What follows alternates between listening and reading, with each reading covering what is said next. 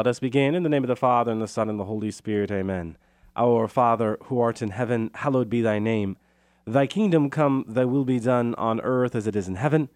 Give us this day our daily bread, and forgive us our trespasses, as we forgive those who trespass against us, and lead us not into temptation, but deliver us from evil. Amen. In the name of the Father, and the Son, and the Holy Spirit. Amen.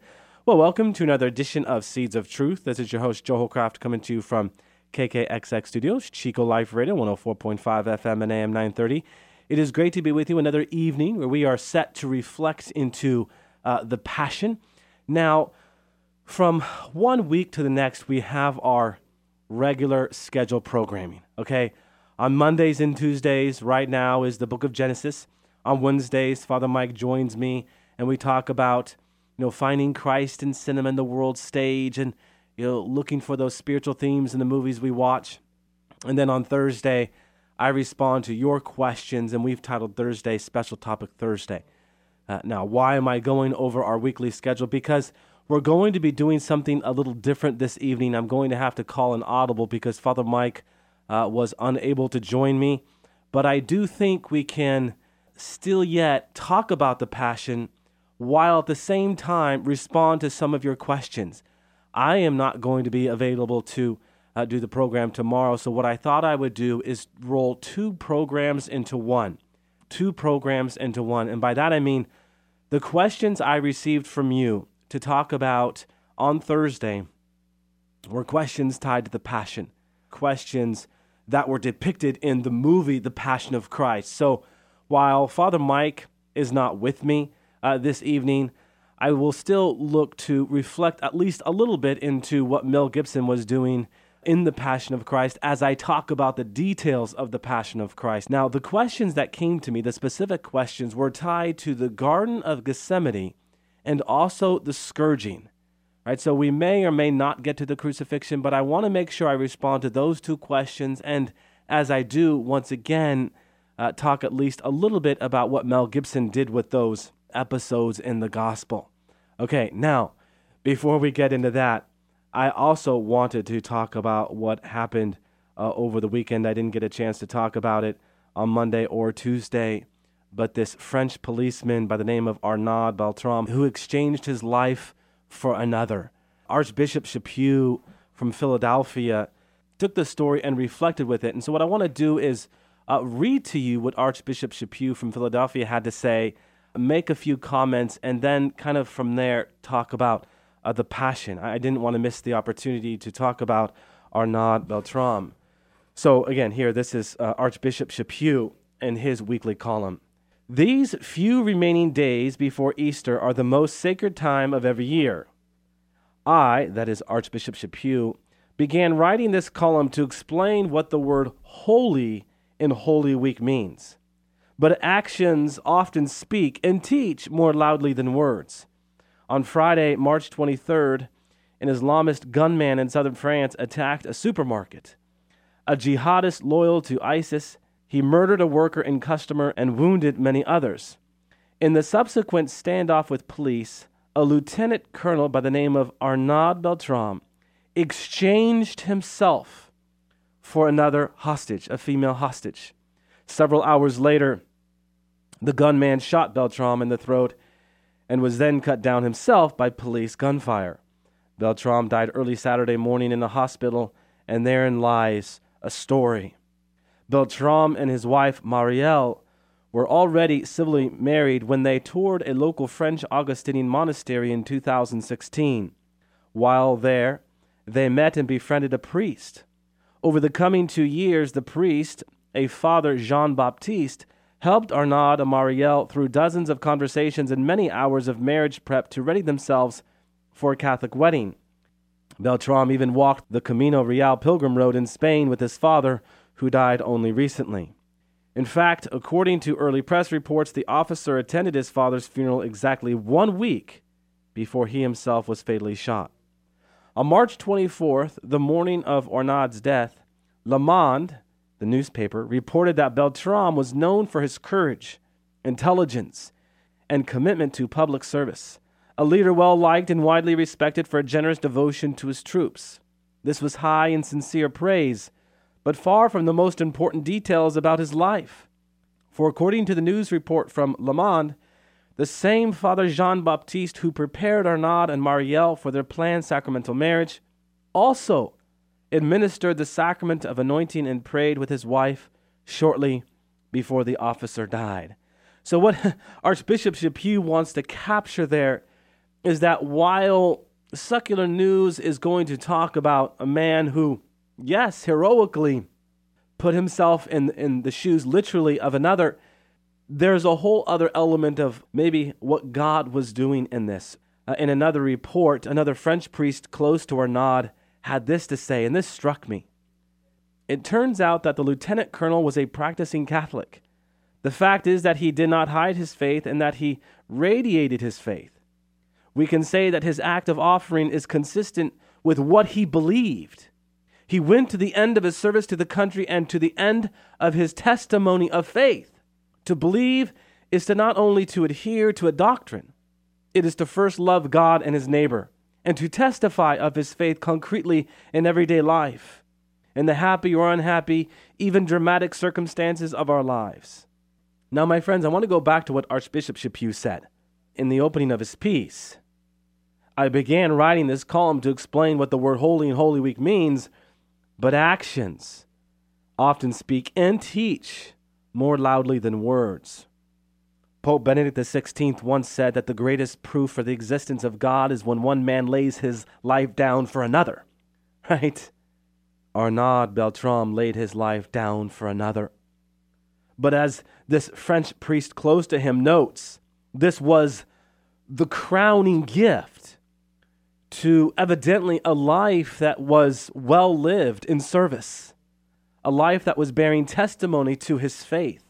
So, we're going to continue to hear about Arnaud Beltrame in the news, and I wanted to open up this evening with just a brief reflection into what he did because I do want us to be mindful of a deeper truth that while we talk about what it means to lay our life down for another, this is something that each and every one of us are called to do each and every day. Uh, we are going to get into the minutia, the details of just not the Garden of Gethsemane, but also uh, the scourging at the pillar and, and its effects. What we ought to appreciate is the detail of what is going on there so as to better understand the detailed love that Jesus Christ has for you and I. A love that we are called to model and imitate each and every day, which demands a heroic heroic surrender, just not in the dramatic circumstances as that Father uh, French priest speaks to, but also in the unseen circumstances of every day. In so many ways, to talk about Arnaud Beltrame is the perfect prelude to talk about the passion, because in a manner of speaking, by stepping into another person's shoes, entered into, shared with uh, Jesus Christ in his own uh, suffering and death. So, very, very important. All right. What about your questions, your specific questions as they relate to the passion of Christ? What took place in the Garden of Gethsemane? Can you talk about that, Joe? And also the scourging at the pillar. Being true to the questions, I want to make sure we spend our time with those specific questions. Now, what we're going to do by way of resource is draw from one Dr. Frederick Zugibe. Um, he has really become an authority on the, the, psychological and also physical effects of, of what goes on during just not the crucifixion, but also something like the agony in the garden, also the scourging at the pillar. Uh, one Terry McDermott has done some write ups on this. We are also going to pull from her. So anyhow, there are many resources out there. What we're going to do is take the information from those resources and just kind of reflect with it and hopefully get at your question. You know, what what are these episodes about specific to the Garden of Gethsemane and the scourging at the pillar? Now, all that being said, much has been written about the physical and psychological effects of the crucifixion of Jesus, often by uh, surgeons, psychiatrists, and other doctors. And while well intentioned, the writings have largely been one can say inaccurate by forensic standards, of course, and until now have relied on more or less educated speculation and outdated medical and other investigative equipment. The most famous work is the book A Doctor at Calvary, written by one Dr. Pierre Barbet. Uh, his work has been widely quoted and, and generally held to the benchmark study. But it was in 1988 when, again, Dr. Frederick Zugibe wrote his first book on the crucifixion, the cross, and the shroud. Since then, he has conducted more extensive experiments using the latest forensic methods, as you and I both know. There's something seemingly new coming out, if not every day, every week, as he has been researching the agony in the garden, the scourging of the pillar with the latest forensic methods. There's a lot to be had here, and I do think that it is worth our while to reflect with it. Now, Dr. Zugibe himself, he's an expert in forensic pathology. His interest in the forensic analysis of our Lord's crucifixion began all the way back in 1948 when, as an undergraduate student of biology, he was critical of an article that appeared in the Catholic Medical Guardian titled The Physical Cause of the Death of Our Lord. Uh, that was written by J.R. Whittaker. And it really led this, launched, we could say, this lifelong study of the scientific and medical aspects of our Lord's death. So, as it relates to forensic pathology, forensic pathology, as explained by Dr. Zugibe, is that science which requires many years of specialized education, training, and experience, the medical specialty that deals with the mechanism and cause of suffering and death due to violence, such as crucifixion. The forensic pathologist is a medical sleuth, one could say, an expert in reconstructing whose court testimony must possess a high degree of medical certainty. Indeed, his testimony, Dr. Zugibe writes, that is, the testimony of a forensic pathologist, may help to free an innocent defendant or release a killer back into the community. So that's Dr. Zugibe on his own profession.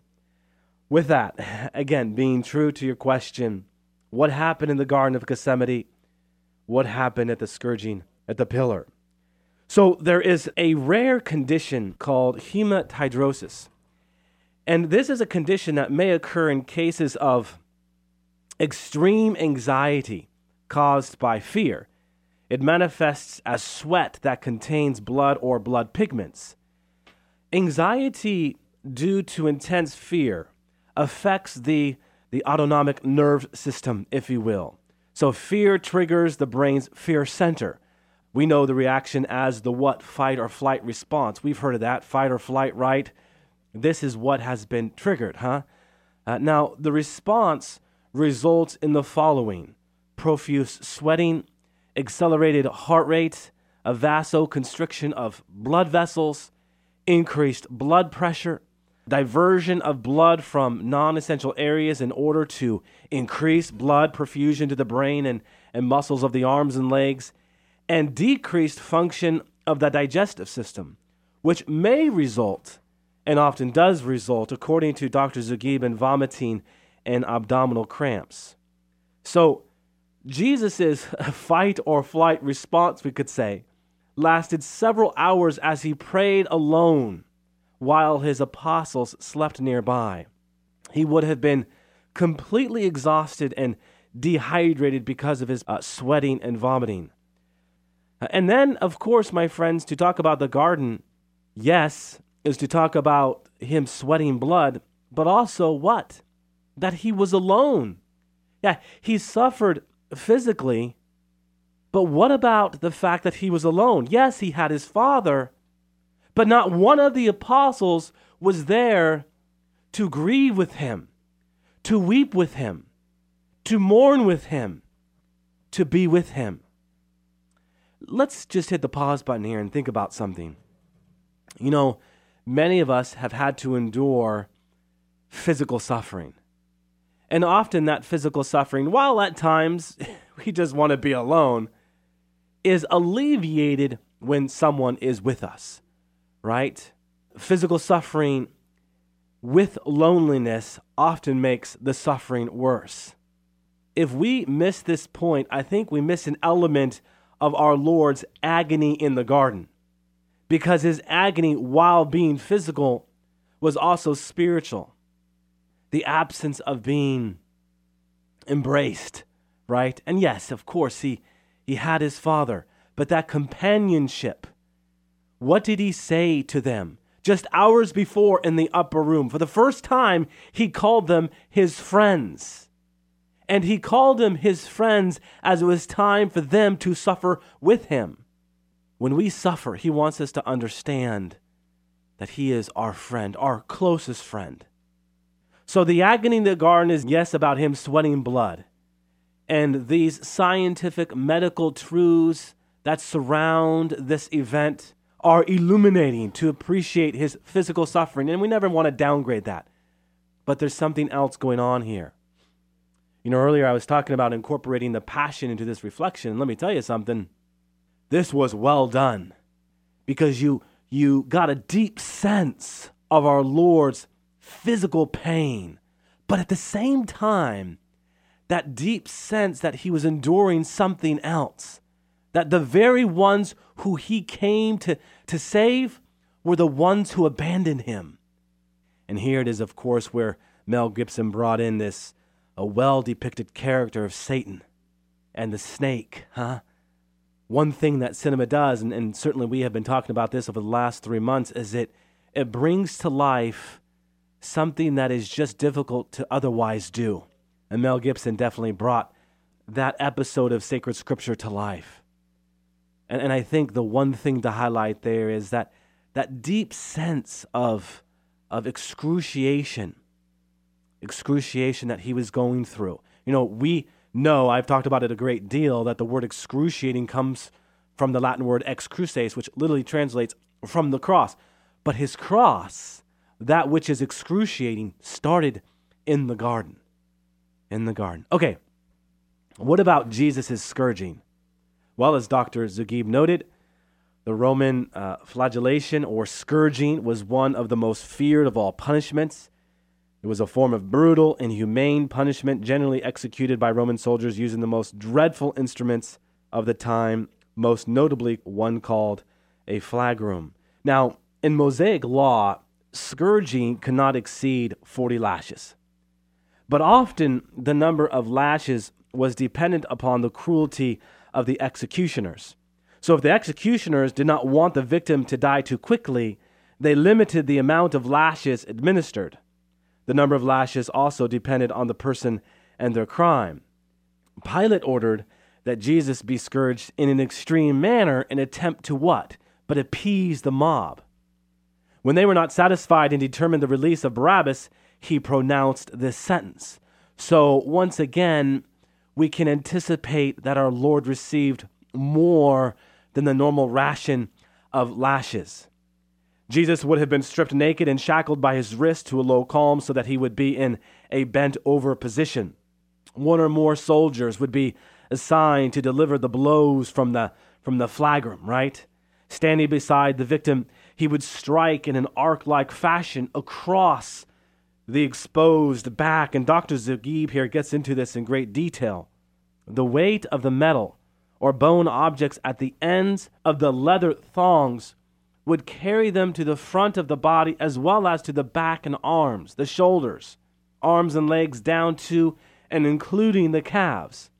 The bits of metal would dig deep into the flesh, ripping small blood vessels, nerves, muscles, and skin. Uh, and of course, something else that we should note here is that the soldiers would also change the one being scourged uh, change his position periodically and deliver blows from the opposite side. And once again, if there is anything that Mel Gibson went to great lengths to depict, it is the scourging at the pillar. I'm going to be honest with you. I, on one or two different occasions, found myself turning away. I, it was just my human instinct. But then our Lord told me to watch because I needed to watch the reality of what he had to endure. And God bless Mel Gibson and Jim Caviezel, of course, as many of us know, who played Jesus Christ. He played Jesus Christ at the age of 33. Jim Caviezel with the with the initials JC. Jim Caviezel talks about this. He says, Gosh, when Mel Gibson asked me, and I was uncertain, he kind of cornered me when he said, Hey, you're 33 and your initials are JC. You need to do this. He said, You know what? You're right. You're right. So, anyhow, certainly what we see on the screen as relates to the scourging very much was real, was very real. And I think that's important to, to note. Now, obviously, the injuries sustained during scourgings were extensive. Blows to the upper back and rib area caused rib fractures, severe bruising in the lungs, bleeding into the chest cavity, and, and partial or even complete punctured wounds to the lung, causing it to collapse. As much as 125 milliliters of blood could be lost. I have posed to you the question before why didn't Jesus just save the world with a drop of his blood? I mean, if his blood saved us, why could he have not just saved the world with a drop of his blood? Well, my friends, because Jesus tells us and teaches us and reveals to us that with love, enough is never enough until it gives everything. If there are five and a half to six quarts of blood in the human body, then there are five and a half to six quarts of blood to give away. And this is what Jesus did. Back to the scourging. The victim would periodically vomit, experiencing tremors and seizures, and have bouts of, of fainting. Each excruciating strike eliciting, of course, profound shrieks of pain. The victim would be sweating profusely and exhausted, craving then water because of the loss of fluid from bleeding and this vomiting. The steady loss of fluid would initiate this, uh, what's called hypovolemic shock, while a slow, steady accumulation of fluid in the injured lungs would make breathing difficult. Fractured ribs would make breathing painful, and the victim would only be able to take short, shallow breaths. Jesus' condition after the scourging was obviously profoundly serious. The, the pain and brutality of the torture would have put him in early traumatic or injury shock. For all of that, what about the crowning of thorns? Well, first of all, we should note that the crown was not necessarily a wreath, as typically believed. It was a cap of thorns placed upon our Lord's head. Uh, the pattern of blood flow in the head area on the shroud of Turin and subsequent experiments by Dr. Zeeb certainly attest to this. He says that the, the shroud indicates areas of seepage and blood flow running down the forehead. The hair in the frontal image suggests marked saturation with dried blood, causing the hair to remain on both sides of the face. So, what about the effects of the crown of thorns? Dr. Zugibe writes here the nerve supply for pain perception to the head region is distributed by branches of two major nerves the trigeminal nerve, which essentially supplies the, the front half of the head, and the greater occipital branch, which supplies the back half of the head. These two nerves innervate, we could put it, all areas of the head and, and face. So the trigeminal nerve is also known as the fifth cranial nerve. It, it runs through the face, it runs through the eye, nose, mouth, and jaws. Irritation of this nerve by the crown of thorns would have caused a condition called trigeminal neuralgia. So, this is a condition that causes severe facial pain that may be triggered by light touch, swallowing, eating, talking, temperature changes, and, and even exposure to wind. I was reading about that. Incredible. All of this leads to, and I think this is so striking because it's not what we typically think of as it relates to our Lord's crucifixion. All of this leads to spasmodic episodes that is said to be the worst pain that anyone can experience. So, as the soldiers struck Jesus on his head with reeds, he would have felt excruciating pains across his face and deep into his ears, much like sensations from a, from a hot poker or, or electric shock. Uh, these pains would have been felt all the way to Calvary, and even while on the cross. And again, certainly Mel Gibson's depiction of the Passion captures this pain. Profound pain, but I would also say something else a pain that was driven by love. I was talking earlier about Arnaud Beltrame and the detail. Why do we talk about the details of what he had to endure? Because that is how much he loves you and I. Brothers and sisters in Christ, do we love into the details of life? Certainly, Jesus loved into the details of his life. And this is highlighted in the Passion. The thorns, my friends, would have cut into the large supply of blood vessels in the head area. Jesus would have bled profusely, contributing to this increasing hypovolemic shock. He would have been growing increasingly weak and lightheaded. As well, he would have had bouts, more bouts with vomiting, shortness of breath, and unsteadiness as hypovolemic and traumatic shock intensified. And all of this is before the actual crucifixion, which we have run out of time to talk about. But as you ask me about the agony in the garden, the scourging at the pillar with the crowning of thorns, these are important questions. Because, yeah, we can talk about the crucifixion, but so much went on before the crucifixion that made the crucifixion all the worse insofar as what he had to endure physically. If you want, if you desire to be moved by what we have been talking about this evening, watch The Passion. I will encourage you to watch The Passion if you haven't watched The Passion. And if you've watched The Passion before and it's something that helps you enter into this Holy Week, then watch it again. But as you do, be mindful. Be mindful that all of this is because He loves you. What does Jesus ask from us? What does Jesus say to us in the gospel? Imitate me. And as you imitate my love in all of the minutia of everyday life, right? Do it with joy, a joy that is mindful of those in need of, of our gift of time. Do it with a sense of purpose, realizing that we have been given one life, and do it with great faith, great love. Amen. Amen. All right, let us close with a word of prayer in the name of the Father, and the Son, and the Holy Spirit. Amen. All glory be to the Father, and to the Son, and to the Holy Spirit, as it was in the beginning, is now, and ever shall be, world without end. Amen. And God bless you.